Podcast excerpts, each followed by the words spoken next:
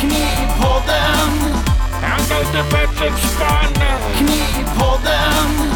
Måste ett superman. Knivpodden. Hej och välkommen till Knivpodden. En podcast om knivar, knivmakeri och allt som berör knivar och ja, i det området.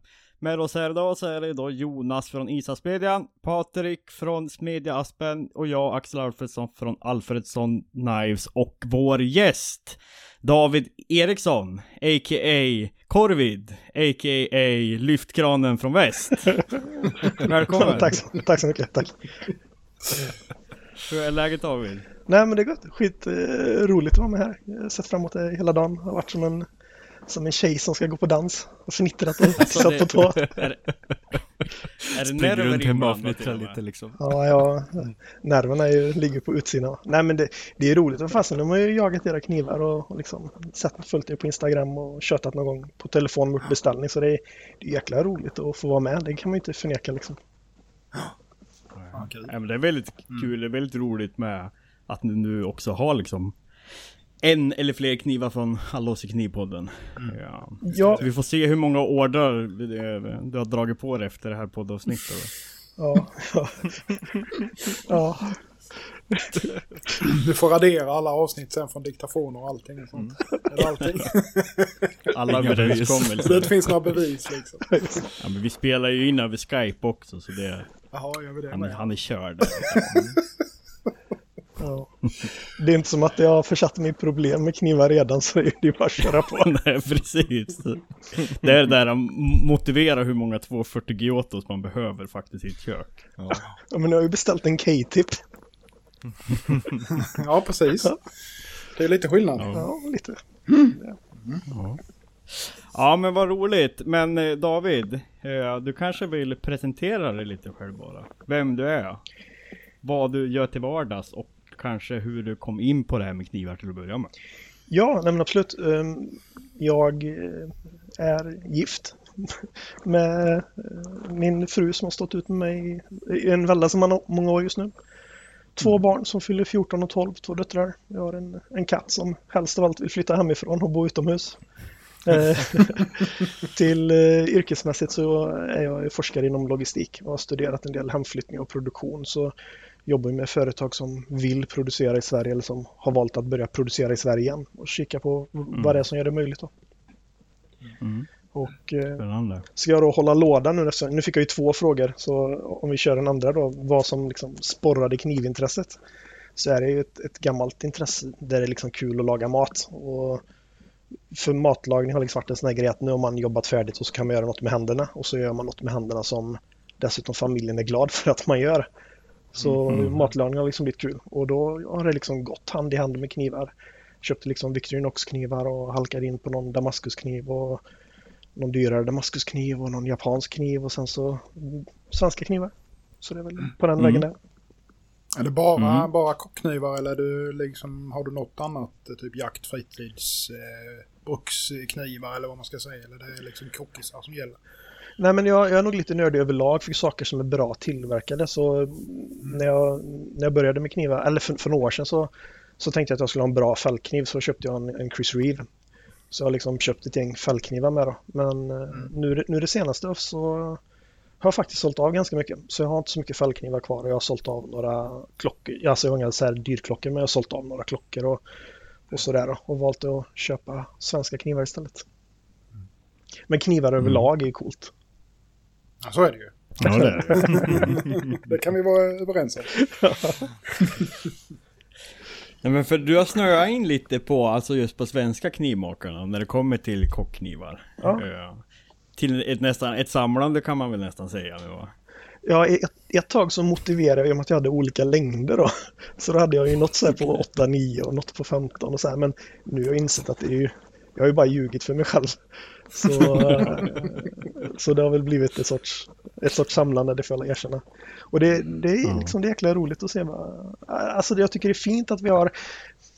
Att vi har det i Sverige, det är liksom en sån här gammal svensk, det är liksom ett historiearv i Sverige att, att vi har stålverken, och sen tycker jag det är coolt, jag har ingenjörsbakgrund och tycker det är coolt med ingenjörsmässiga, liksom, det är nördiga jättebra gjort, Men sen så tycker jag det är så coolt med att vi har det här hantverket, att man kan göra någonting som är coolt, liksom fint att se på, men som man också har användning för. Jag, jag har svårt mm. att kö- jag har aldrig köpt en prydnad för att den ska se fin ut, men jag tycker om att ha en fint gjord kniv till exempel, eller att ha liksom en snygg filt som värmer bra i soffan, så att det liksom är någon funktion med det, med det man köper då. Mm. Mm.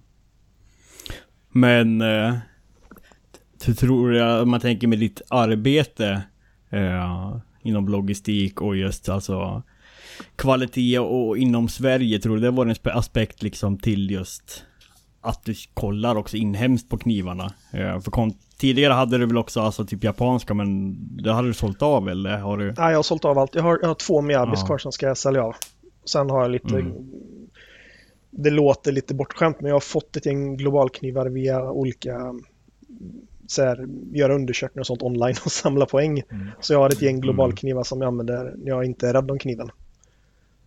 Mm. Men annars så jag, jag har sålt av ja, allt utom två Miyabi, så de, jag kan lä, jag kan lä länka till någon säljare någonstans. Ja, precis. Nej, men alltså det, grejen är att det är, skit, det är bra knivar, så det är, det är inte det som är grejen, men det har snöat in på det, på det svenska. Och det är nog kopplat lite till jobbet att mm. alltså sen köpa svenskt och köpa lokalt. Det finns lite vettigare sätt att mm. stödja svensk industri än att köpa knivar kanske. Men det är ändå lite mm. roligt att det är svenska grejer. Och det, jag, jag, jag tänkte på det liksom när jag laddade upp här, att jag liksom ja, ett litet underlägg här som är gjort av kalvfällsläder mm. nere i Smålandstrakten. Mm. Ja, just det. Mm. Och liksom att jag, nu görs ju inte de i Sverige, men jag liksom har ett par hästhandskar, och min plånbok är gjord av gamla studenter som gjorde en plånbok på, på svensk tyg då, så, eller svenskt läder. Så det, det är kul mm. när det är svenskt. Mm. Mm. Mm. Ja, så är det ju. Och någonstans är det ju Uh, alltså man måste ju stödja och främja det lokala om man vill att den traditionen eller kulturen ska finnas kvar. Det behöver inte bara vara knivar heller, så det, det innefattar ju allting. Uh, och nu kan ju det låta partiskt som knivmakare man jobbar med det, men det är ju liksom alla liksom, många tar det ju för givet att, att liksom uh, köper inte jag kniv, det är liksom, det är ju bara in i mängden. Uh, det ändå kommer sälja slut, eller man liksom, ja. Det krävs ju ändå att folk investerar i en, hur jäkla liksom egoistiskt det nu kan låta då. Men... Jo, men så är det. Och sen lite, jag kom på det nu när du pratar mer, att det som liksom hela den här resan att komma till svenska knivar, det är ju liksom ganska, det är en ganska stor tröskel att liksom våga gå på de knivarna. Så jag behövde ju liksom mm. den här startsträckan med att liksom bli intresserad mm. av bra knivar i första hand. Och jag menar, ja. det är inte som att jag hade klarat mig sämre med min Victorinox. Nej. Så det är ju liksom inte det det handlar om. Nej, och det, jag menar, det är ju som du säger, det är ett ganska stort hopp i, i liksom pris bara på den aspekten. Från liksom Global eller Axel eller vad det är, liksom de mer kommersialiserade kontra en svensk handgjord kniv. Mm. Ja. Och mycket har ju till att göra med, det är ju liksom timpengningen och skattesatserna i Sverige liksom, liksom, ja, man måste ju ta ut en högre eh, timtaxa för att ens liksom kunna plocka ut någon lön överhuvudtaget. Ja. Jo, men... Det är väl kanske det man, man brottas mycket mot. Många gånger känner man ju för fan, nu drar jag flytt, flyttlasset till Polen eller någon annanstans där det är skattemässigt bättre. Ja. Men och det är ju så det, de, de företag vi studerar och som kommer tillbaka till Sverige, det är ju sådana som har effektiviserat produktionen till den nivån att arbetstimmar inte är en viktig del av vad det kostar att tillverka längre. Alltså att man får ner antalet mantimmar i produkten. Då behöver man ju istället tekniker och sånt, så det är inte... Så när, när produktionen kommer tillbaka så är det inte alltid arbetarna som får jobbet, utan det kanske är C N C-operatörer och liknande då. Men just att man måste arbeta bort den biten med att det får inte vara för arbetsintensivt, för då är det svårt. Mm. Och det, ni, ni är ju liksom tvärt emot där. Ni, ni ja, det blir ju lite så. Men, men det, det kommer ju aldrig, kom aldrig funka liksom, att ha svenska smeder som gör knivar i volymer av liksom, de tyska liksom, Wüsthof för dem. Det, mm. det går ju inte. Nej. Nej, men däremot är det ju intressant, för det liksom går man ju reflektera över själv. Alltså just med effektivisering och hur långt kan man dra det tills liksom, man inte kan kalla det ett hantverk längre. Mm. Um, allt ifrån liksom, att vattenskära ut bladprofiler, eller om man får använda en fräs, eller... Och man kan liksom ta genvägar i smide eller vad nu då. Ja. Och många gånger så tror jag att vi hantverkare stirrar oss för blint på och väl i processen, det man tycker till kunden, men ofta för kunden så tror jag att många aspekter inte är det som spelar roll. Nej, men och jag sa väl till dig att du var lite korkad när du reade ut knivar för att ditt A var lite snehamrat på bladet. Och det tror jag att jag sa när jag beställde också, att, att, jag, att jag vill ha den även om A hamnar lite på sniskan. Ja. Jo, det är ju, men det är ju också, det tror jag ju också, alltså det ser man ju, tycker jag, att alltså rent, alltså svenskar generellt har ju väldigt stor stolthet, eller yrkesstolthet och kvalitets, kvalitetssäkring. Och det ser man ju mycket på knivmakare.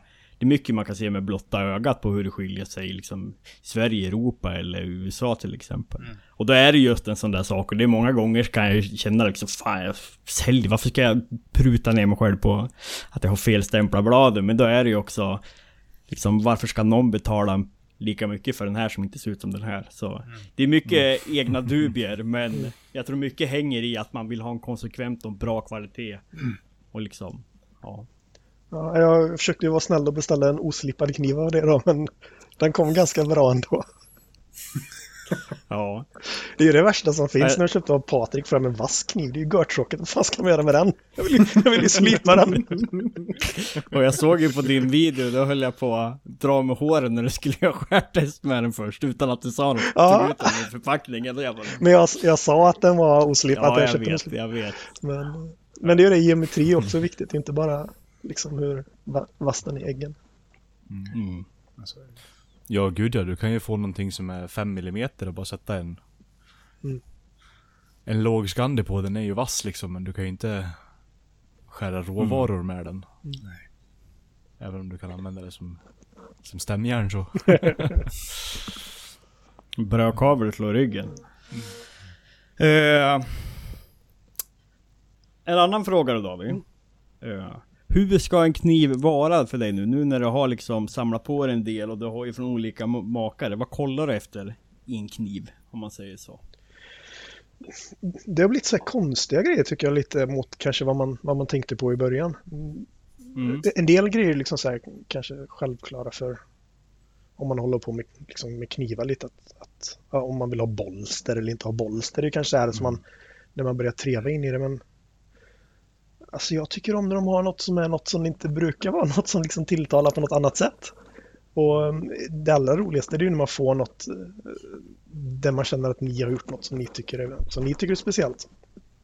Men knivar som jag använder mycket, det är ju typ, typ tjugotvå till tjugofem centimeter. Det är ju de typen av knivar jag gillar. Och sen tror jag att jag har valt att köpa lite högre knivar för att jag inte vill slipa bort dem för fort. um, Men, men det är svårt, jag menar, som, som kniven som, som du gjorde till mig, Axel, den är ju lite mer, lite mer framtung till exempel, medan det jag har från, mm. från Jonas och Patrik är lite mer handtagstungt då.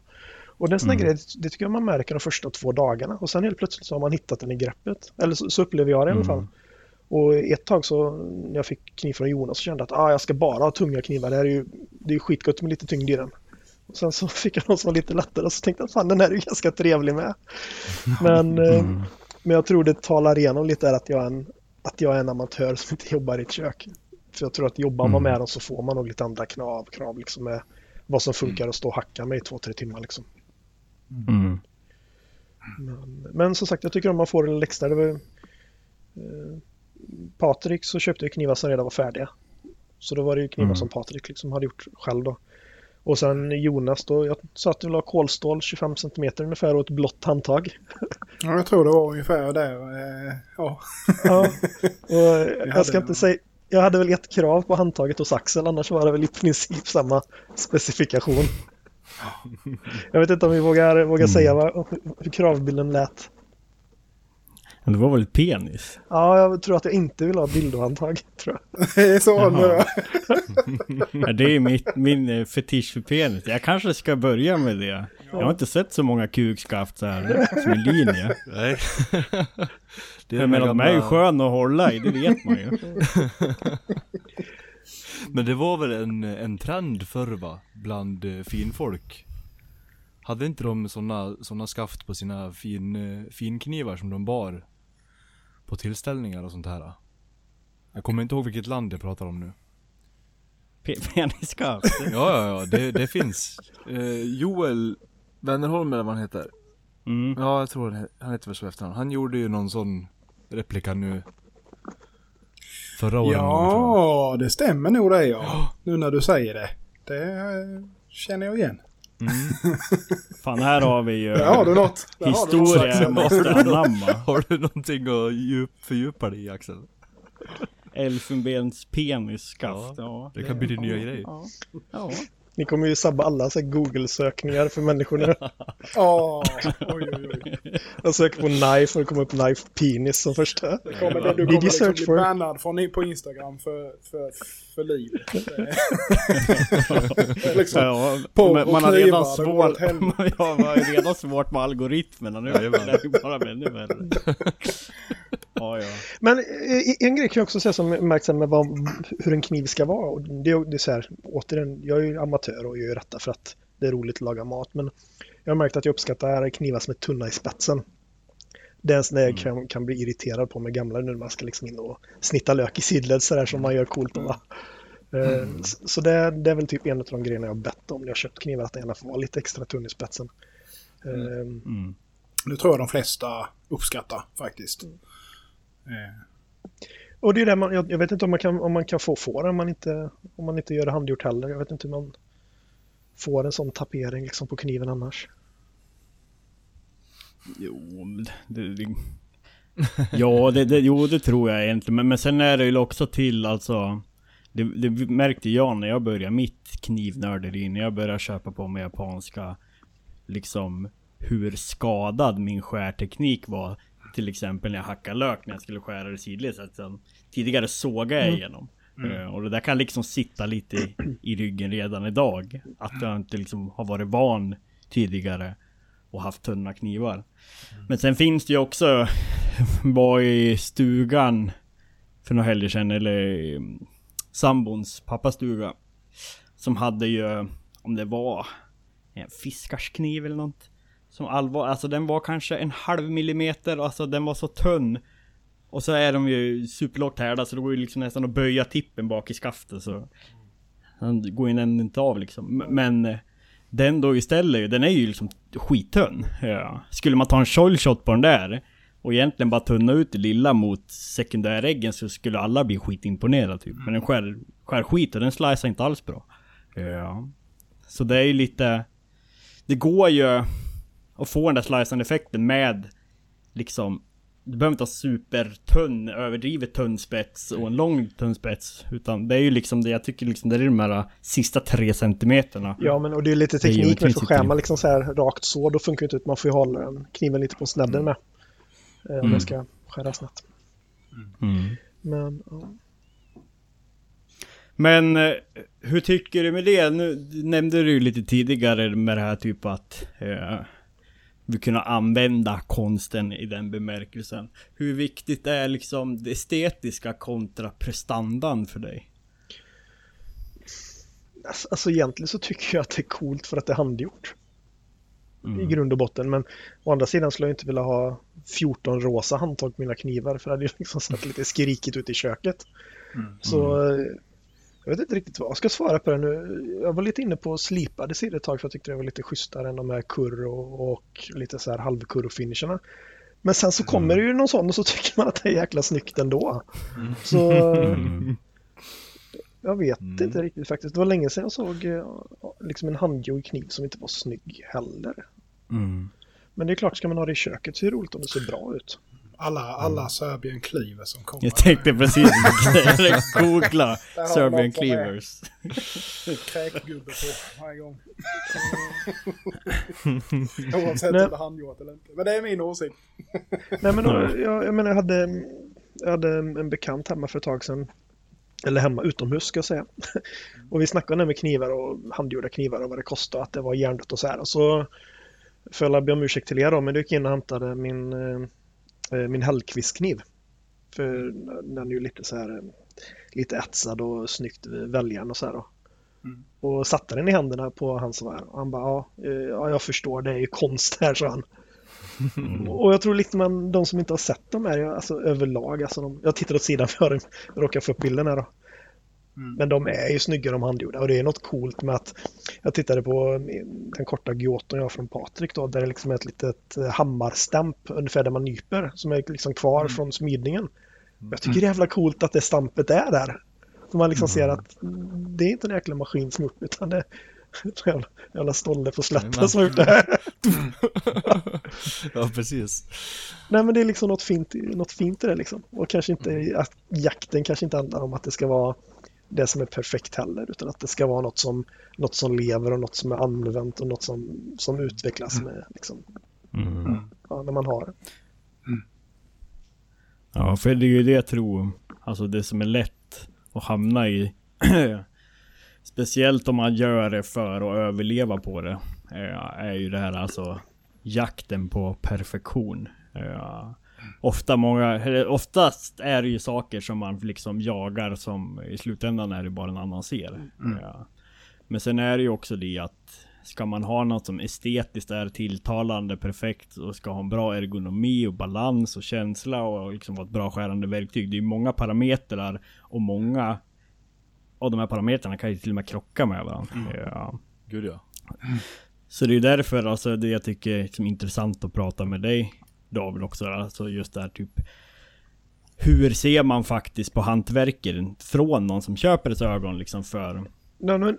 Man kan ju bara gå till sig själv och, och det, där kan man ju liksom nästan bli bindgalen och hamna på sjuan på psy- psyken nästan för att man liksom jagar eh, enhörningar, ja. Känns det som ibland. Nej, men sen ska jag säga min, jag förstår ju de som köper något och så ska det liksom alltid vara snyggt när man är svinnoga med att, mm. eller noga med dem, det ska man alltid vara, det, det säger jag inte om, men liksom att, att det ska se oanvänt ut. Men här hemma har jag kört lite grejen att finns det knivar i köket så får alla ha dem. Och jag tror, jag tror, jag vet inte jag har sagt det till er, men jag, jag sa det till Robin i alla fall att eh, Dalman då, att eh, jag hade tagit en sån där gubbkvart på soffan i en timma eh, en dag. Mm. Och sen när jag kom upp så sa trettonåriga dottern till mig jätteglad att eh, jag använder din stora kniv till att dela en apelsin. Bara, ah, vad roligt, sa jag. Vilken då? Och pekar hon på min Dalman-hacka då, som går inte att få tag i en sån. Men det är liksom... Ändå, det är ju ändå där någonstans jag vill att det ska vara. Och mm. barnen, de gillar ju de gillar ju Patriks gåtor upp. Den är ju arton centimeter ungefär, så den är inte, den är inte, alltså man får ju ha respekt för att en elva- och trettonåring inte kanske är bekväm med en tjugofem centimeters kniv. Men jag tycker det är skitkul för då, de kan ta den lilla. Det är jätteroligt om de vågar använda den och liksom lär sig att, att när man har haft en kniv så tvättar man av den och man torkar av den och man sätter upp den ordentligt. Sen gör de sönder mm. precis allt annat här hemma. Men knivarna, det, det har de liksom lärt sig att det, det får man använda man drar dem. Jag tycker det är, alltså det, det är så det ska vara. Eh, alltså det är, även om man är som sig som Axel säger att man, man jagar perfektion eh, i mesta möjliga mån när man liksom gör kniven, så är det ju, det finns ju inget som gör en gladare än när man ser en kniv. Alltså mm. som man får en bild på någonting som man använt och det är riktigt mm. patina på det och det liksom. Det ska ju inte vara i något vitrinskåp för att titta på, utan det ska ju användas. Mm. Mm. Så det, det tycker jag är, ja, det är lite så det ska vara liksom. Ja, men det är ju som den där damaskgioten jag gjorde innan jul. Mm. Ja. Som gick Safe som några företags. Va? Safe Queen. Safe Queen. Alltså som ligger i lådan bara. Mm. Ja, ja, ja, ja, ja, ja, ja. Det är ju exakt det, för, för jag kommer ihåg när jag skulle när jag skulle packa den.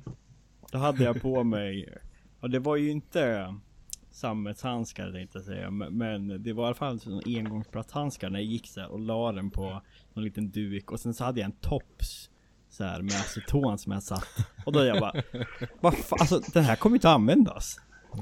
Alltså jag, jag vågar ju för fan inte ens titta på den för att det kommer bli en fettfläck. Jag ska säga garva. Då blir det så här liksom, ja. Jag kanske en sån här jävla skåps... Ja men, liksom, ja, men den sitter väl kanske inramad nu på en tavla eller ett vitrinskåp. Liksom. Men ja. Men ni, ni, mm. ni snackade ju någon gång om att det var någon sån kniv som kommit fram där spetsen stack ut ur röret. Mm. Ja, det mm. ja, ja. Och jag, jag tror när jag fick från Jonas var nog så här första gången jag fick en rosett runt en kniv. Det tror inte jag har haft förut. Men jag har ju fått knivar som kommer som man undrar... Alltså från... från svenska makare, och man tänker att är de inte alls rädda att de sen ska ramla ut och gå sönder?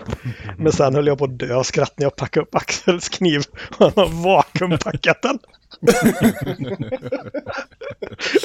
Det var för ja, jäkla roligt.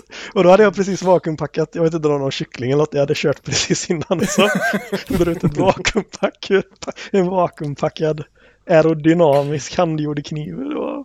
Nej, men alltså du har ju missförstått. Läste inte du, David? Alltså du får ju anlöpa bladet själv. Det är därför jag vakuumpackar. Ja, det där. Du kör ju så vidden då. Det är därför den är så jävla dålig. Okej.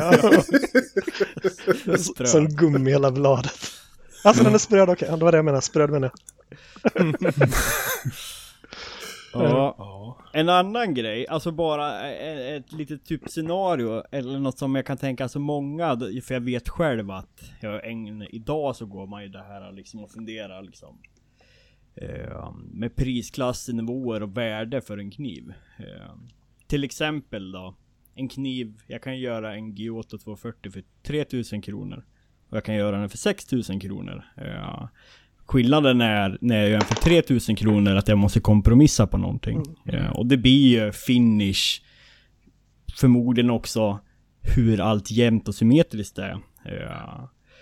Och jag tänkte bara en intressant fråga från dig som köpare. Om du har till exempel två knivmakare, om du skulle handla nu på nerifrån, där en kniv kostar sex tusen och den andra kostar tre tusen. Skulle du liksom vara... F- införstådd eller förvänta dig att den billigare av de här knivarna kommer ha liksom skavanker eller skönhetsmissar och inte kanske vara i samma fit and finish som den för sex tusen kronor? Ja, absolut. Nu kan ju vara så att jag väntar på en kniv som kommer imorgon då, va?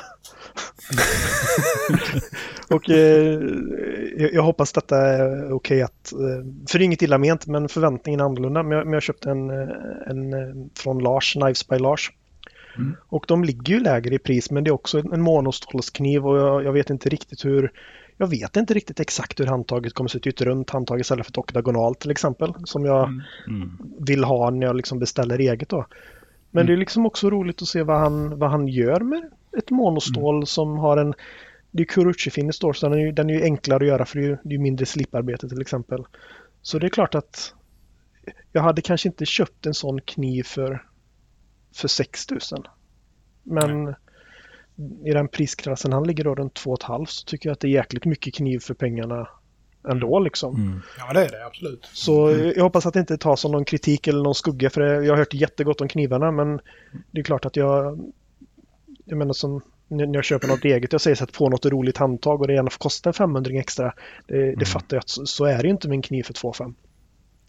Men jag tror mm. men jag tror ändå, men du alltså, även om du, du säger du alltså kallar dig för amatör, men du har ju ändå rätt lite olika knivar så att säga, olika prisklasser kanske då, va? Och, eh, ofta är det väl så, upplever jag i alla fall, att de som är helt gröna på någonting eh, och ska ha eh, handgjort då så att säga, va? Och, och köper de som är lite billigare då kanske, en del kanske inte alls har förväntningar, men en del har jättemycket förväntningar och tror att det ska vara he- alltså, så mycket, mycket, mycket bättre än allting annat. Mm.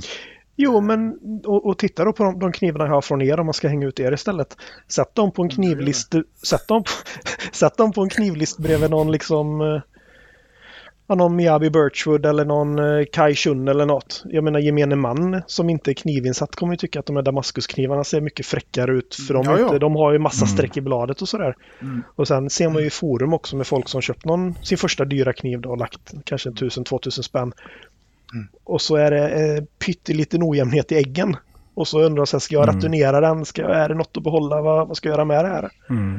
Och, men hade jag fått någon sån så hade jag ju slipat den. Det hade jag inte bry, brytt mig mm. om i en sekund. Men, men det kanske finns en viss grupp köpare där som liksom alltid har tänkt att en kniv kostar sexhundra spänn. Och så köper man någon för två komma fem mm. och, och då är det klart att mm. då förväntar mm. man ju så jäkligt mycket kniv.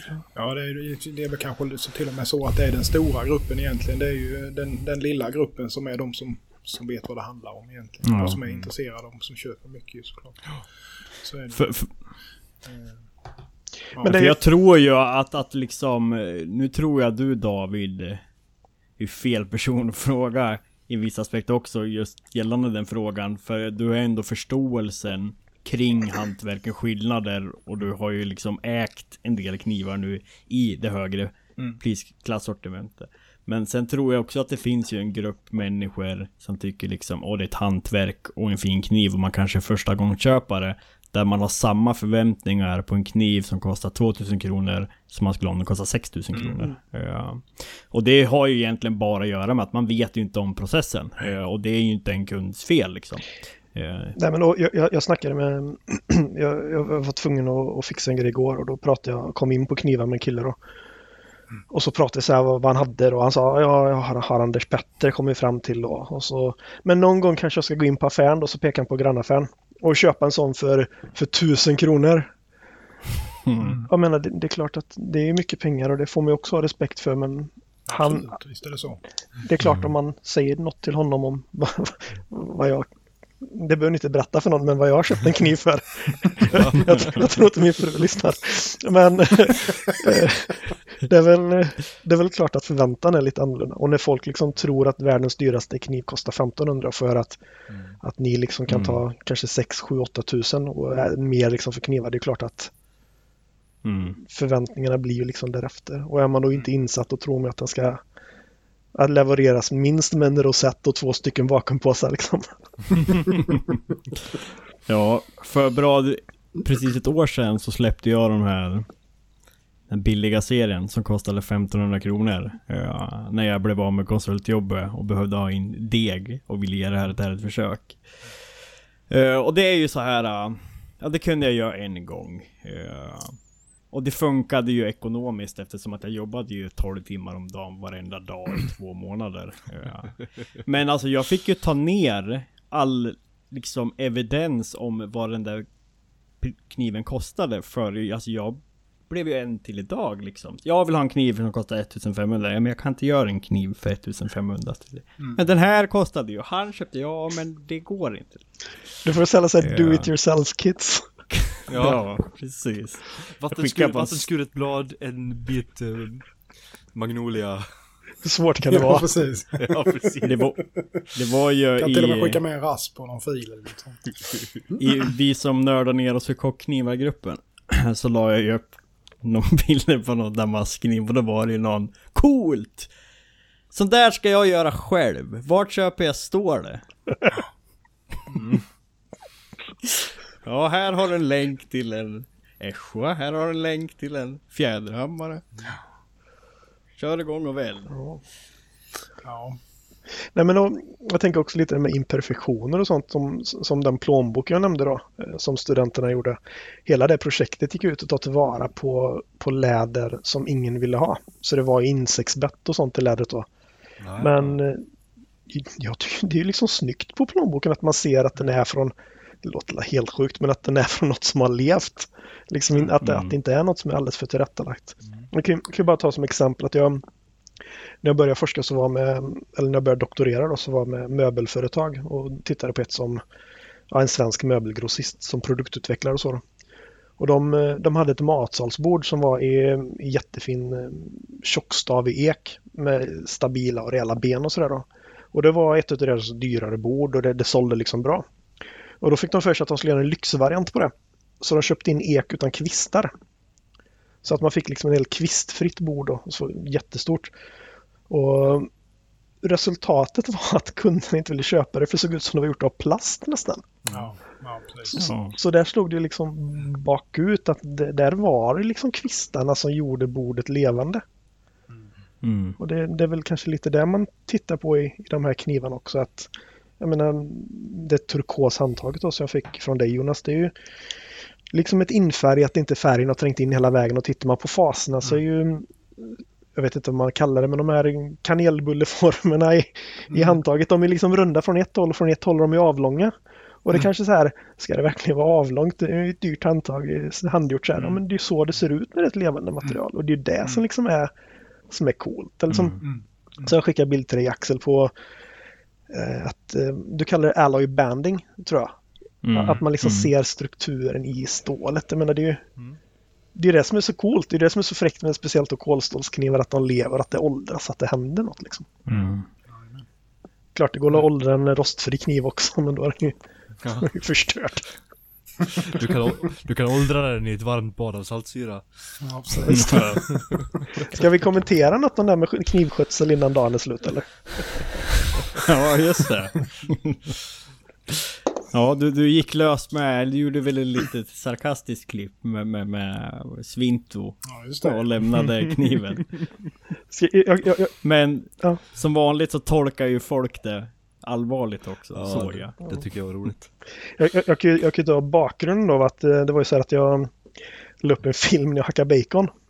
Och när jag skjuter baconet i sidled på brädan, då lyfter jag bladet lite och puttar åt sidled. Och då var det ju någon som hörde att det skrapade till lite när jag gjorde det. Och då tror ju de att kniven ska gå i en miljon delar, va? eh, och i, i vanliga fall så skrapar jag inte med bladet. Det är ju lika lätt att vända och skrapa med ryggen. Men om jag står och hackar trehundra gram bacon, då, får liksom, då puttar man åt sidan bara. Och det var ju då jag kände att nu... Och just då, och några dagar innan då, så hade jag hållit på etsat och haft mig med, med en honiaki från Patrik. Och ett utav, för jag kan ju inte, men jag vill ju lära mig. Och ett utav testen jag gjorde då var att titta... Hur får man bäst bort ätsningen men ändå behålla harmonlinjen?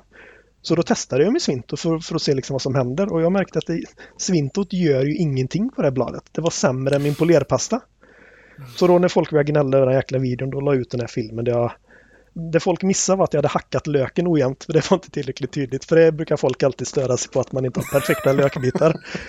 Så det låg ju ojämnt hackad lök på skärbrädan. Och så skrapade jag ner det med bladet ner i diskon. Och så diskade jag kniven med Svint och lämnade den på en prekärt balanserad skärbräda blöt. Släckte lampan och därifrån. Och sen använde jag ju all min musikaliska talang till att nynna eh, Never Gonna Give You Up då. Men tyvärr så min musiktalang räckte väl inte där. Men, men det var ju, det var ju folk som folk som trodde att jag diskade mina knivar så. Precis, smällde en dörren och så ringde du bara nästa svenska knivmakare och köpte en ny. Ja, skitkniv. Ja. Ja. Jag hade ute dem i, i, i verkstaden eller i förrådet, för det, jag brukar skära med Mora-knivar, de kostar ju fyrtio spänn. Jag tänkte, era knivar eller bättre, så tog ut dem och tällde lite. Mm. Ja. Jag kan säga en, det är ju ja, mina japanska knivar, alla de har ju nu små små hål från att eh, när man köpte Durometern, alltså H R C-testaren, så har man gått och hårdhetsprov och allting. Sen blir det ju också att undra hur ägghållfastheten är på den här. Då testar man ju, det är liksom, fan, alla mina knivar på listan är ju bara som kas och ser ut som skit och är repig. Och utan skaft, jag har några rostiga små skalknivar som hänger på listan. Men åh, jag vill väl aldrig ha råd med en egen kniv från mig själv.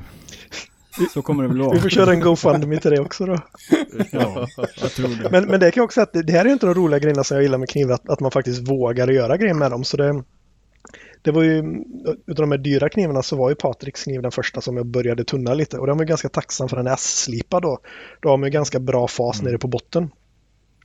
Och, den, och sen liksom, när jag köpte något från Lundberg så tänkte jag att ah, men det här kan jag testa och polera upp lite mer. För det var också en, en liten enklare kniv, eller inte enklare som man säger, men det är en monostål som man la upp för att ha lite lågprisknivar, lågprisknivar mm. om man får säga så. Mm. Och det blir så här, men fasen undrar om inte jag kan. Och så mm. börjar man, och sen nu har jag ju fått knivar av Axel och Jonas då, eller fått köpa. Och jag har inte gjort något med dem än, men det är bara en tidsfråga innan man innan får för sig jag ska tunna den också. Mm. Du såg köpvillkoren va, på min hemsida. Ah, vad var det? med, med garantier och reklamation. det, är, det är bara ett, ett stort pekfinger så här, om man rör dem själv. Men där har du något intressant, eh, om, om jag bara får flika in. Börjar du känna något det kring, alltså just att du uppskattar en kniv som är lätt att faktiskt kunna tunna ur själv? För det är ju inte alla knivar som du bara lägger liksom på en sten och börjar tunna när det behövs. Absolut, det är, ja, det är absolut, absolut. Det, det är det jag tränar på, det är det jag har min Global G, G två till, att öva på att tunna mm. ut. Så den, den är ju jättetunn och fin efter allt det här då.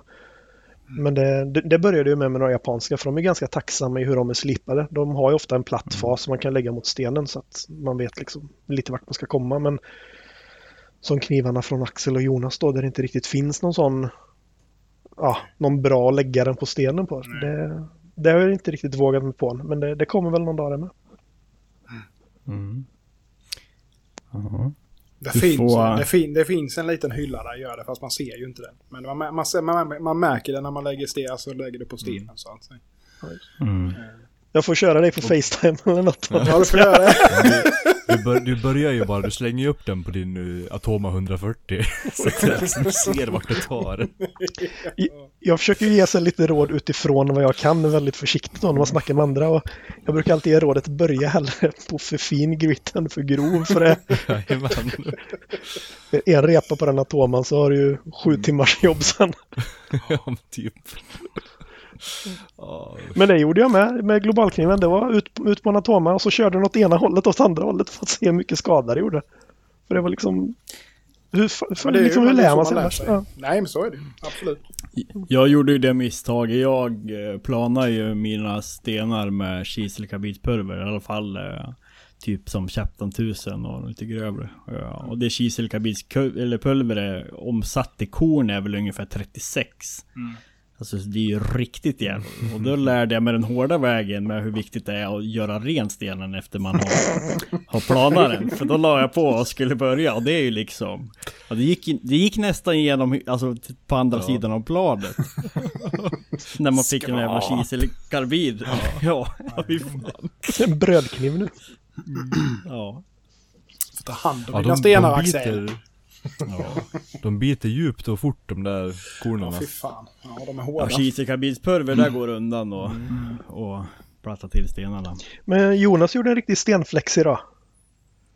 Ja, eller va? Ja, det gjorde det kanske. N- någon som sa att du hade många stenar eller ut en bild och du sa ja, så, ja, ja. Det är bara en ja, fjärdedel. Ja, ja. ja jo. Det är lite jobbigt. Jag har en annan. En annan hobby jag mm. än att samla på knivar. Ja, mm. Nej, så är det. Stenar, stenar och träbitar. Absolut. Stenar och träbitar. Ja, stenar och mm. träbitar. Det är ju våran läst. Eller min i alla fall. Men eh, vi har ju fått in lite frågor till dig, David. uh, högt som lågt. Jag får, måste se var det kommer ifrån med då, så, att, eh, så att ingen kommer undan med det här. Det här, vi har för fan inget sekretessbelagt här på det. Eh, vi börjar väl här då med Mikael Rosenqvist på Instagram som skriver: tack för en underhållande podd. Det enda problemet med era livestreams är att det är samma podd på fredagarna igen. Ja, så det var lite... Men det, det kan jag förstå. Alltså, om man lyssnar på livepodden och sen så på fredag, då får man höra om samma jävla ja. rappakardia. Ja. Vi kanske får köra det, det på fredagar liksom. Ja, det är kanske bättre. eh, Men en fråga till dig, David. Hur många knivar har du?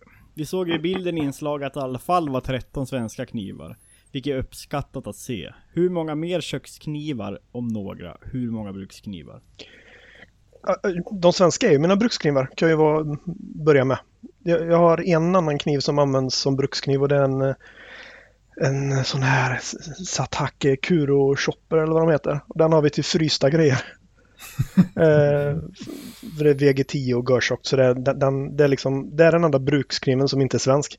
Men när jag gick igenom lådan då var det ungefär dubbelt så många knivar som totalt, så ungefär tjugosex tjugosju någonting. Men, mm. men då är det ju några av dem är ju så här loppisknivar som jag kanske ska försöka lära mig att slipa, och tre av dem är de här Global då, som jag har fått via att göra ljuga över, gjort undersökningar på i, i en evighet känns det som, för att få tre knivar då. eh, Och så har jag kvar någon gammal Victorinox filékniv som jag borde sälja eller ge bort. Så det... Och så en, en, en Wüsthof brödkniv. Den används också. Eh, en, en rejäl. Mm. Så, ja. ha, är, är den längre än tjugoåtta centimeter väggen? Jag tror det är tjugoåtta, för jag tror det var... När jag skulle köpa brödkniv så kollade jag vad ska man köpa. Och då hörde jag att breda skaloperingar var bra. Och att man skulle ha så lång som möjligt för surdegsbröd. Så jag har, jag har inte köpt, jag har inte gjort ett surdegsbröd i mitt liv, men jag har en lång brödkniv i alla fall. Det är viktigt om du ska dela en limpa längs med hela så här. Ja, jo, det, det var på... Elvis-mackor på bakfyllan. Ja, men det var ju...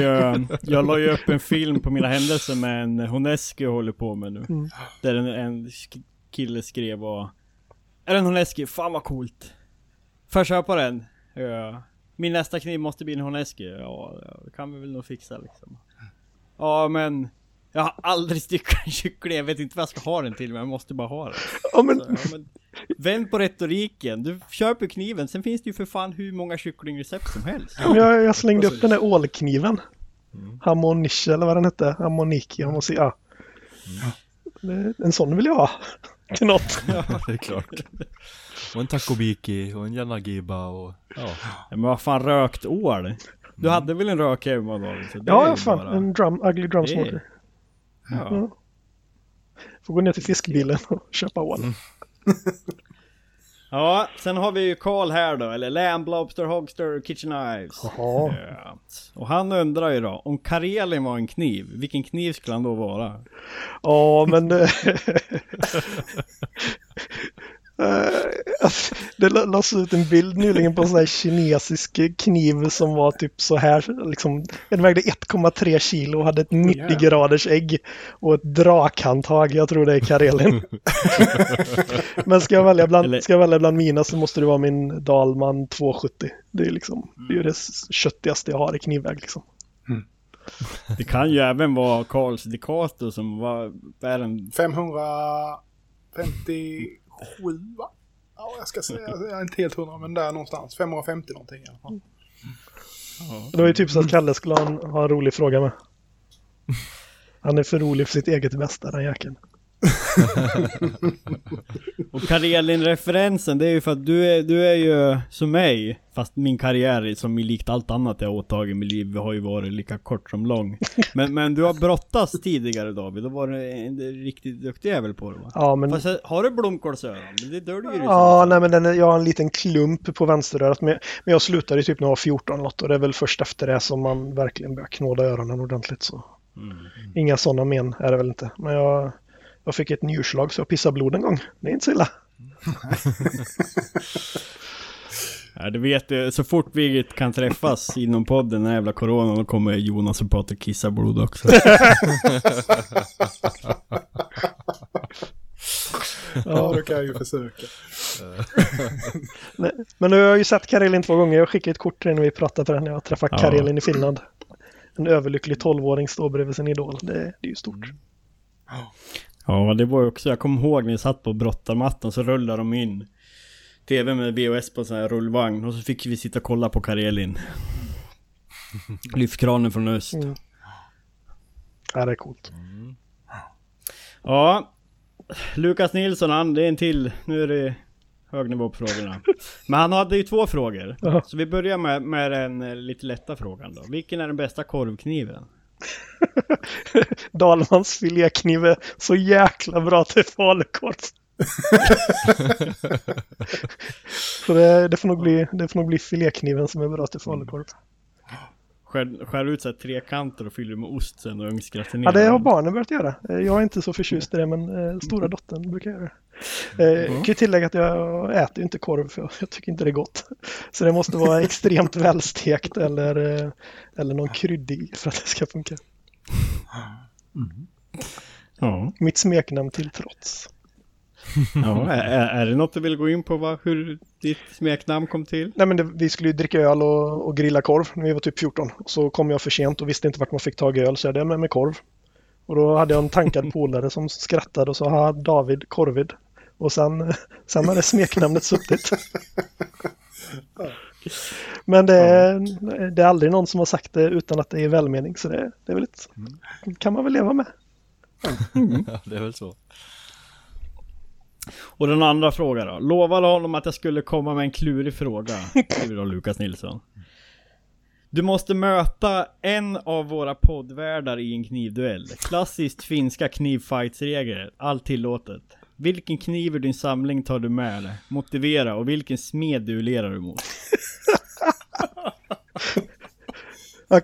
Kniven måste ju bli mitt, min trehundratrettio millimeter barbecue-sword från Lundbergs. För då har jag räckvidd, va? Sen, nej, reach out. Eh, sen tror jag att Jonas har klagat på att ryggen är lite dålig. Så jag vet inte om man ska försöka skära ja, Axel, honom i hälsenan. Ta Axel istället. Nej, Jonas är ju ledsyn också. Så det är ju... Han, både... Han kommer inte... Ja. Nej, jag, jag, så din polare Mattias kniv får du nog lyda, Jonas, och så ja, petar ja. det lite i knäskålen. Det låter bra. Ja. Ja, Patreon exklusivt kanske. Ja. Jag, jag skulle inte ha, finna någon glädje i det, men jag skulle spela in det och lägga ut det på YouTube. Det finns ingen glädje. Oh. Ja, det var frågan, eller våra frågor var satt in från Instagram och, och Facebook. Mm. Men det, det, det måste jag säga, alltså nu, för nu har ju Kalle och, och Lukas frågat då. Och mm. det är ju liksom folk har känt, lärt känna genom knivintresset. Eller lärt känna, mm. ja det kan man ändå säga, till en viss grad. Och samma som att man har haft lite, något tjat mer och alla andra knivmakare som liksom är med i tråden och sådär. Och det är nog det som varit det roligaste med hela den här knivgrejen, att det faktiskt finns folk som man kan snacka med och nörda ner lite med. Det är också, det är svårt att få det om du inte går på liksom japanska eller svenska handgjorda eller något sånt där. Mm. Mm. Så det, det är också en sak som inte ska förringas liksom. Absolut, jag menar, det har jag reflekterat över själv nu, alltså även i knivmakarträsket, att skulle jag ta en roadtrip ner till Skåne så har jag nog någon att besöka i varenda stad nu, känns det som. Ja. För det, det är ju en väldigt stark community. Ja, det är det. Ja. Det är, Lukas bor ju långt upp i norr i Sverige, och vi, vi sa att vi skulle ta en söder till norr-trip och se hur många vi kan, hur många vi kan störa på vägen. Ja, det låter väl alldeles klockrent. Ja, ja eh, känner ni grabbar, har ni någon, någon fråga? Jag har ju malt på som jag skulle få betalt för det här, vilket jag inte får. Nej, det får inte en spänn. Har ni inga Patreons? Du sitter ju på hela kassan. Nej, det är Jonas som sitter på kassan. Ja, det är jag som sitter på den. Som sitter på... Nej, jag får inte ens en redovisning. Då säger man, nej, det har inte kommit in pengar. Nej, det har inte kommit in pengar. Jag, jag drar till Malaga om eh, två veckor. Precis. Det är den där integralkliven, den har finansierats av Patreon-pengar. Ja, det har den nog fan om man ska räkna så. Och lite till. Men eh, om man frågar er, vad är liksom den värsta kniven ni kan få göra? Är det en kniv som, som är stor? Som är... För jag skojar att vi skulle finansiera, köra en GoFundMe på världens jobbigaste kniv. Knivmakare. Och jag, jag tänkte liksom att det är den Serbian cleaver i storlek, mindre spade, integral, något förnuskigt handtag och sen en saja som luktar fis när man slipar det. Mm. Men liksom, är det det som är det värsta att göra, eller är det värsta att göra en kniv som man känner att det här är inte är en bra kniv, eller liksom, vad, är det som, vad är tråkigt att göra för er? Ja, men jag, jag skulle nog, alltså helt ärligt, så en Serbian cleaver, jag, ja, ja Jag, jag tycker de är så jävla fula, rent ut sagt, att jag hade lidit bara av att göra en sån. Jag, eh... ja, men det är som att ta en cleaver och sen så står det bara så här på bandslutet. Ja, men alltså det... det ser ut som en blå val. Ja, jag vet inte. Jag, jag kan inte med utseendet. Jag tycker den är... Det finns säkert jättemånga som eh, inte tycker som jag, men jag, jag, jag har jättesvårt utseendet på den.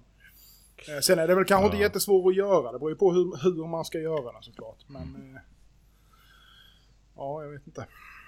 Vad är det svåraste? Jo, och som sagt, det är inte svårast bara tekniskt, men liksom som, som ni kanske helst inte gör. Alltså. Helst inte göra. Mm. Mm.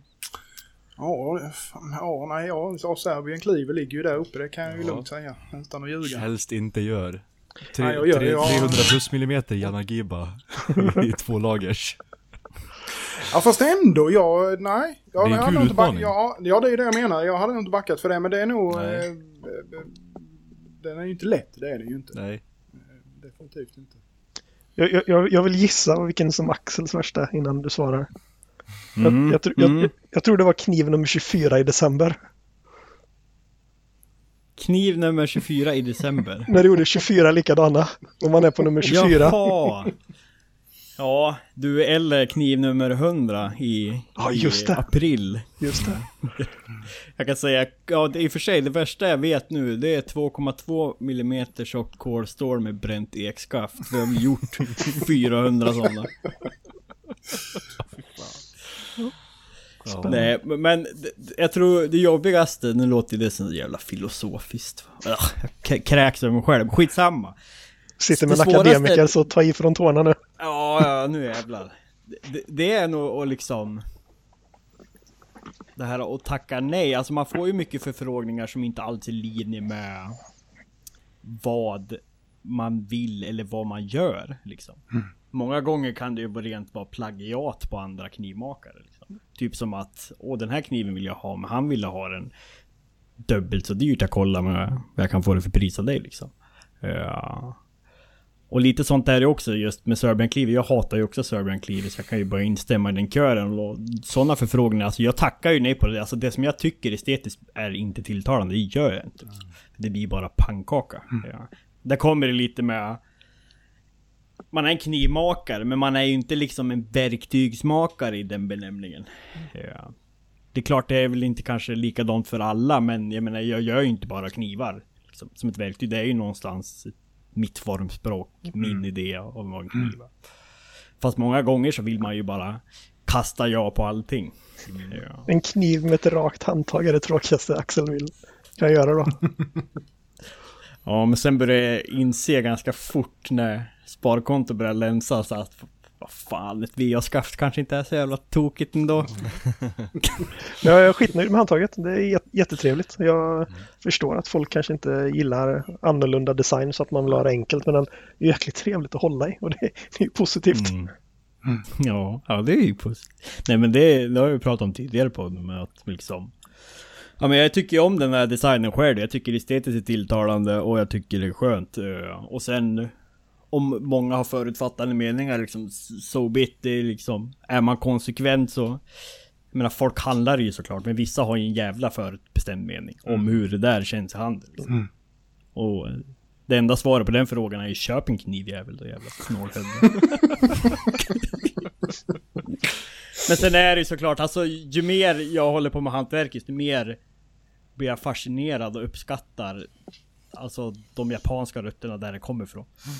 Det man är inne på. Mm. Alltså, det blir en så jävla fascination och många gånger vill man inte liksom ja, överdriva det i den mängden. Då är det liksom ett bioskaft. Kanske också ett simplaster som blir det bästa liksom, för resultat. Så nu varierar det. Mm. Jag frågade Heldqvist, han la ut eh, någon händelse på kniven han hade köpt. Så, mm, ja just det, så, det med Goto där, ja, precis. Ja. Så jag skickade en fråga varför han valde att köpa den. Det är ju jätteroligt att höra liksom, varför han väljer, mm. eller varför mm. när ni köper, varför ni, om ni skulle köpa något annat då, varför ni köper det. Det är liksom kul att mm. höra det också. Mm. Man har ju sin lista på knivar man vill köpa av andra knivmakare. Mm. Det är ju många gånger för fan efter någon rotblöta på en lördag så är det väldigt nära att man skulle beställa en tio tusen kronors kniv på kredit från någon annan. Det är skönt. Men det är ju också... Det är skönt om man kan skylla på att, att man var full i alla fall. Ja, bara... ja, men det är därför man tajmar alla knivsläpp så här. Fredag noll ett femton ska man släppa allt igen. Och klarna på allting. Mm. Nej, kniv, knivar är bra. Hörde det? Alla bör köpa knivar av oss i alla fall. Ja, men eh, vad händer i veckan då? David, vad ska du göra? Åh, oh, jag ska... Nu kom... Ja, förlåt. Ja, eh, förlåt. Jag tänker ju bara, en veckan för oss, det är ju till nästa avsnitt. Men nu får vi tänka att du sitter här nästa avsnitt. Vad har du gjort då? Då har jag kört seminarier med studenter om vetenskapsmetod och förbereder andra omgången seminarier om ännu mer vetenskapsmetod. Kanske lagat lite mat i helgen, men börjat pilla lite i trädgården nu när solen har börjat titta fram, så det har varit trevligt att misslyckas med att beskära en buske. Jag såg på en dokumentär om så här japanska saxar för buskskärning ja. för typ tvåhundrafemtio tusen. Det är därför du inte har en sån. Kanske de är såna du ska börja med, Axel. Jag det. Ja. Trimma pubisårsaxen. H C-stål. Ja, men en sekatör, och det första jag tänkte det, undrar vilken som är världens bästa sekatör. Ja, ser. Det finns nu säkert handgjorda svenska sådana snart med. Patrik, han ser sugen ut. Jajamän. Det är saxar alltså. Jag skiter i vart pengarna kommer ifrån, jag vill ha allas pengar. Ja, men du, vet, du vet ju Jonas, han gör ju knarkskedar i Damaskus, han kan inte säga något. Ja just, fan han har inte skickat den, kommer på när det kanske någon stackare som är jättebärre nu och väntar på skeden. Jag ska Damaskusplattor typ så här fem gånger fem centimeter och sen så bara någon mönster väldigt litet rör. Ja. Och så är det bara bort i U S A om allting. Ja, ja, jag har en jävligt bra sån där random idé som jag ska visa sen när jag gjort en prototyp. Mm. Ja, men det är kul med lite sånt. Behöver man ha. Ja. Patrik då, vad, vad har du för några åtaganden? Ja, jag var iväg idag en snabbis efter mitt vanliga dagknägg då och kapade upp lite skaftmaterial. Så jag ska väl hålla, fortsätta hålla på med den här finkniven. Putsa, putsa klart det så jag kan börja, börja limma skaftsidorna och börja forma lite. Ja. Tänker jag. Och så ska jag smida material till nästa projekt på fredagen här. Mm. Så det är väl det jag kommer på så här. Jo, jag ska skiva, jag ska skiva färdigt väggarna i verkstaden också. För nu när vårvindarna börjar komma, då blåser det ner isoleringen. Nu då. Ja, då är det dags. Ja, det blir sånt drag igenom verkstaden så att den här extra väggen jag har byggt på det jag har kalloftet, där har jag bara tryckt i isoleringsskivorna, men jag har inte skivat färdigt väggen. Och skivorna blåser ur för att det blir sånt drag igenom. Vad fan. Mm. Så det måste jag ta tag i också. Men ja. Men det är väl det. Slipa klart lite blad, mm. de där bladen jag började på förra veckan också. Jag har ju sex stycken monokockisar som jag tar lite på varje gång. Mm. Betar av lite. Lite i taget. Så de ska få färdigslipade tänkte jag med. Mm. De är färdiga i geometrin. Det ska bara putsas lite. Mm. Det blir nog mitt åtagande. Mm. Jag tror inte jag hinner mer. Förmodligen mindre. Nej, det är jag som hinner med mindre än vad jag säger. Det är du som hinner med mer. Det är så det brukar vara. Ja. Vad ska du göra då, Axel? Jo. Ja. Jag har uh, smitt nu en jävla... Och för fan vilken tennisarmbåge jag börjar få nu. Så nu går T N:s maskin hårt kan jag säga. Mm. Uh, nej men jag har smitt en batch med lite gott och blandat på customordar och så det här uh, knivsättet som ska ner till en eventuellt nya återförsäljaren. Uh, mm. Så jag ska mjuklödga det imorgon. Och sen så håller jag ju på med den här jaktkniven som jag la upp i knivslöjd när den första personen som skrev det ser ut som en penis. Ja, kanske, kanske det gör. Men du är en bajskorv. Ja. Ja. Nej, och den jävla kniven verkar ju inte vilja bli hel. Så jag får, får nog knacka av det skaftet och börja om. Eh... Ja, jag får se om jag kan rädda det imorgon, vet. Men nu är det fan knapp, knappt något skaft kvar. Och sen nitar jag den så blir niten snea. Mm. Jag hatar att börja om. Fan, det är det värsta jag vet. Ebrötsbank. Men du kunde inte eh, borra ur den och köra in en större plugna? Jo, jag ska, jo, jag ska försöka det. Eller jag ska försöka fräsa ut uh, där niten sitter. Och typ sätta bara någon typ... två millimeters plast som jag gör som något dekorativt mm. eller något. Men jag får se, jag ska försöka brainstorma fram det. Men sen är det lite andra grejer som jag inte är helt hundra nöjd med. Som alla andra jävla knivar är jag. Ja. Man ska inte vara hundra nöjd. Kör bara. Nej. Ja, så är det ju. Uh. Nej, så det är väl det. Sen ska jag till att slipa. Göra de här brödkniven. Uh. Bli prioriterat det här sättet för det måste iväg. Nu snart. Sen lär jag inte hinna något mer realistiskt. Jonas då? Mm. Jag ska börja på sista batchen nu på listan. Oj, oj då. Är det öppning av orderlistan? Ja, snart? Det hägrar väl snart. Faktiskt. Jag ska beställa en Serbian cleaver av dig. Det ska du fan inte. Vi har en GoFundMe på gång redan. Undrar vad du säljer din själ för. Det blir ju måttstocken. Mm, ja. Det var fan eller? Det, ja men tio tusen det, då. Det blir det. tio tusen. Mm. femton tusen då. Det blir sjusiffrigt. Nej, vad skulle jag säga? Nej, men det har gått bra. Jag har faktiskt tagit några dagar här nu och städat undan en massa sådana här småprojekt med som jag har varit liggandes eh, fått iväg. Det mesta faktiskt. Att, eh, känns bra. Mm. Så eh, ser fram emot eh, sista, sista rycket här nu innan man kan liksom öppna upp igen. Sen är man tillbaka på noll. Eller ruta ett, eller vad man nu ska kalla det för. Mm. Mm. Men hur kommer det göra? Kommer det bara fylla upp alltså, hela år eller? Ja, jag vet inte. Jag, ett tag så hade jag ju liksom typ att jag skulle göra samma som du, men det... Jag vet inte. Det, alltså det... Det har varit... Det har varit mycket tryck på frågor om man säger så. Så jag är ju rädd för att det blir en jävla massa sura miner om jag gör så.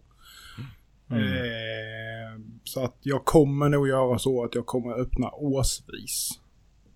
Eh, är väl tanken alltså. Sen får man ju se. Det kanske inte blir att jag fyller upp så mycket. Det kanske bara blir en månad eller två. Det vet inte jag. Men alltså tanken är så i alla fall att jag försöker fylla för ett år framåt och sen så stänger jag och sen så kör jag på så. För då kan jag ändå något sånär. Nu vet jag ju det här gångna året vad jag gjorde fel mm. innan jag stängde förra gången. Så att nu, nu, kan, jag, nu kan jag liksom kontrollera det på ett annat vis. Så att förhoppningsvis så ska det nog kunna bli bra. Så det blir nog så att jag öppnar för ett år i stöten har jag tänkt i alla fall. Mm. Sen får vi se vad det blir av det. Det, det ger sig. Mm. Inte ta på sig trettio knivar mitt i. Nej, alltså grejen är ju så här att eh, jag, jag har ju... Det, det trillar ju in hela tiden från Lifeline med så mm. att jag har ju liksom egentligen, om jag ska hårdra det här nu, om jag har allting att göra som jag har med Hams också, så har jag ju att göra fram i juni, juli bara med det. Eh, så att eh, egentligen så är det ju fylla på efter det som det handlar om då. Men eh, vi får se lite grann. Jag, jag, mm. jag vet inte. Det är, det är svårt det där. Liksom lite mm. eh, vad man ska lägga, lägga nivån på det hela. Men eh, vi får väl se. Som sagt. Det, det ger sig. Jag säger varken bud eller bä. Än. jag får, får fundera mm. lite till. Mm. Ja. Mm. Mm. David. Mm. Är det något du vill tillägga? Nej, bara... Inte vad vi, vad vi ska göra veckan, men, men nu, nu är det bra. Har du någon ris eller ros? Nej, men en grej som slår mig lite är faktiskt när Jonas snackade om öppna böckerna och så här, att eh, man blir lite nyfiken när, när det liksom gränsen är till att gå över till de modellerna som, som Robin Dahlman kör. Där man liksom bara lyckas sälja så bra att man, att man gör det man själv vill. Det är liksom in, inga sådana tankar, för nu, jag menar, om du, om du öppnar böckerna och får ett år, det är inte så att du tänker att nej, men skit i det, nu gör jag de knivarna jag vill och så hoppas jag att de säljer. Jo, det är klart att tanken finns där och jag tror nog att jag skulle kunna göra det, men sen samtidigt så eh, vad ska man säga? Alltså det, det på något vis så jag, jag tycker det är kul att göra ordrarna också. Det är bara mm. det att jag har väl egentligen. Alltså jag tycker det är kul med den kundkontakten och få diskutera saker och ting och detaljer och denna biten och så. Det är bara det att jag har väl egentligen haft lite eh, för dålig planering på det hela helt enkelt. Och det innebär ju att då, när man hela tiden hamnar be- efter så blir det ju ett stressmoment. Mm. Eh, och då är det inte roligt längre. Eh, men kan man liksom hålla det på en kontrollerad nivå och kanske då försöka kombinera det lite grann mer. För jag menar, nu har jag inte hunnit med att lägga någonting på hemsidan. I stort sett bara sånt som jag har dömt ut från alltså ordersidan så att säga då, vad som har varit för litet eller det har varit någonting annat då, var, ja, någon profil som inte är rätt eller så vidare då var så här, så att då har det hamnat på hemsidan då var och vänt iväg det där. Men jag hade i den optimala världen så hade jag ju kanske jobbat femtio femtio och det är väl lite det jag kommer försöka sträva efter. Eh, köra femtio det jag själv vill och köra ut på hemsidan och sen femtio ordrar då. Och sen är det ju de här custom-grejerna, det driver ju ens utveckling också. Ja, det gör ju det bara. Och eh, det, jag upplever väl något, på något vis att eh, vissa av de grejerna som jag har, som till exempel den här senaste kliven nu, rostfria integralhelvetet där, eh, det hade jag ju aldrig gett mig på. Eller jag hade inte haft tanken att göra en sån egentligen, men mm. det var ett jävligt kul projekt. Sen var det väl kanske inte det när kommit till krita. Men, ja, men jag är jävligt, det, det är kul nu. Och jag menar, nu är det då kanske nästa steg i detta är att han vill ju ha kanske då en, en rostfria damasksidor istället. Och då, ja, då börjar ju det bli helt plötsligt. Alltså man är ju jävligt dum mot sig själv egentligen. Men det, det är ju någonting som lockar där ändå. Det här liksom att klara det man vet att man kanske egentligen inte, det är på gränsen till vad man klarar av så att säga. Mm. Jag gillar att utbara mig själv på något vis där, så att jag tror att det är mycket det det handlar om. Men jag ska ställa en liten snabb fråga till om det är okej. Okay. Mm. Men till alla då kanske. En grej jag funderar på det är att, att det är kanske inte så mycket mer försäljning för den här sidan, utan ni säljer liksom en custom-kniv. Ni har liksom aldrig funderat på att böja ihop femtio kapsylöppnare och så säljer de för tvåhundrafemtio spänn styck och så får man bara köpa dem när man köper en kniv. Eller liksom kapsylöppnare eller någon enkel plan Kiridashi liksom. För att liksom kunna skicka med något när man har en kund? Eh, jag har väl eh, helt ärligt så har jag faktiskt gjort på dem som jag har eh, på ett par av dem som jag har varit riktigt, riktigt långt efter. Där har jag skickat med lite sånt bara för att. Eh, som jag inte har sålt så att säga. Men någon mer försäljning så har man väl egentligen. Alltså det, det är klart man skulle kunna göra det. Det är väl egentligen tidsaspekten skulle jag vilja säga. Det är det jag menar också, att det måste få plats. Ja, ja, ja. Det, det måste mm. liksom få plats i planering så att säga. Även om det är liksom, säg femtio Kiridashi, ska du, visst ska du göra dem i monostål så är det kanske inte, tar det inte så jäkla lång tid att göra dem. Men, mm. ja. Mm. ja, jag vet inte. Vem vill ha en Kiridashi i monostål? Man ska göra en enkel, en, en enkelslipad Kiridashi i Sanmai är ju det nya. Mm. Så att det var ett mjuk, mjukt ja, äggstål. Ja, precis. En varikom Kiridashi. Ja, precis. Mm. Ja. Nej, men annars så har inte jag massa frågor. Det är en sån grej som har slått mig bara att hur många kapsylöppnare mm. kan man göra på den tiden man gör en order? Och kan man då, jag hade ju lätt lagt till en tvåhundrafemtio spänn för att få en handgjord kapsylöppnare. Mm. Men... Mm. Ja. Jo men absolut, det, det är klart alltså, det, är ju, det är ju absolut en bra tanke.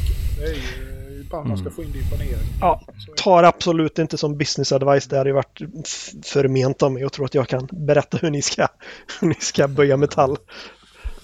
Jo, förvänta nu efter det här avsnittet släpper, då kommer alla börja kapsylöppnare. Problemet är ju bara då gör problem vi, då gör vi bara kapsylöppnare. Vi slutar med kniv. Ja. Mm. Problemet är ju bara det att som, man vet ju jävla dum i huvudet man är. Man hade ju stått där och smitt i två timmar på varje liksom kapsylöppnare för den ska stämpen bli helt, helt ja. perfekt liksom. Det är felstämplad logga där. Här då går den i bingen. Ja. Nej, men jag faktiskt hålla, jag ska börja med merch, men jag har ju någon jävla storhetsvansinne över att jag ska ta över världen också, så det hör väl till varför jag vill ha merch. Mm. Men det är så här en gammal så här lantmä, lantmäns keps. Nu har jag vet ja, jag men, ut. Jag så. Ja. Sådana är jag ute på efter. Jag vill ha ful jävla merch. Ja, vill jag ha. Sån vill jag ha. Med du riktiga sådana här. På sån. Ja, ja, men vad kanon. Då skulle det vara genomskinlig skärm också. Ja, jag men. Ja, ja. Det ska jag lätt ha. Det får du sätta upp mig på sån. Ja, jag måste bara hitta någon som gör dem först. Ja, ja de är inte så jättebra. Ja. Ja. Ja. Men eh, kul att du vill vara med David. Ja, jättetrevligt. Eh, ja, tusen tack. Det är tack. Jätteschysst, roligt, kul. Mm. Ja, nöjet är på vår sida. Mm. Och uh, för er som lyssnar, fortsätt lyssna och bli patrons på w w w punkt patreon punkt com slash knivpodden mm. för mer bra intervjuer. Nu har vi ju varit på latsidan med och haft in gäster. Mm. Mm. Men det är ju för att gäster kostar ju pengar. Alltså David, fattar han är någon lektor nere i Söderland. Och hans timdebitering, alltså uh, jag fattar ju inte. Den här Patreon-kassan, den tar ju slut direkt. Det är det dyraste samtalet jag har deltagit i hela mitt liv där. Ja, det, du frågade ju om, om vi hade någon manus att tillgå från början. Det står ju bara korta ner samtalet, korta ner samtalet. Nu är vi för fan på en timme snart. Ja, nej men eh, tusen tack David. Ja, tusen tack. Så vi grabbar, vi hörs nästa vecka. Det gör vi. Vi säger så. Ha det gött. Ha det gott. Hej då. Hej. Hej. Knivpodden!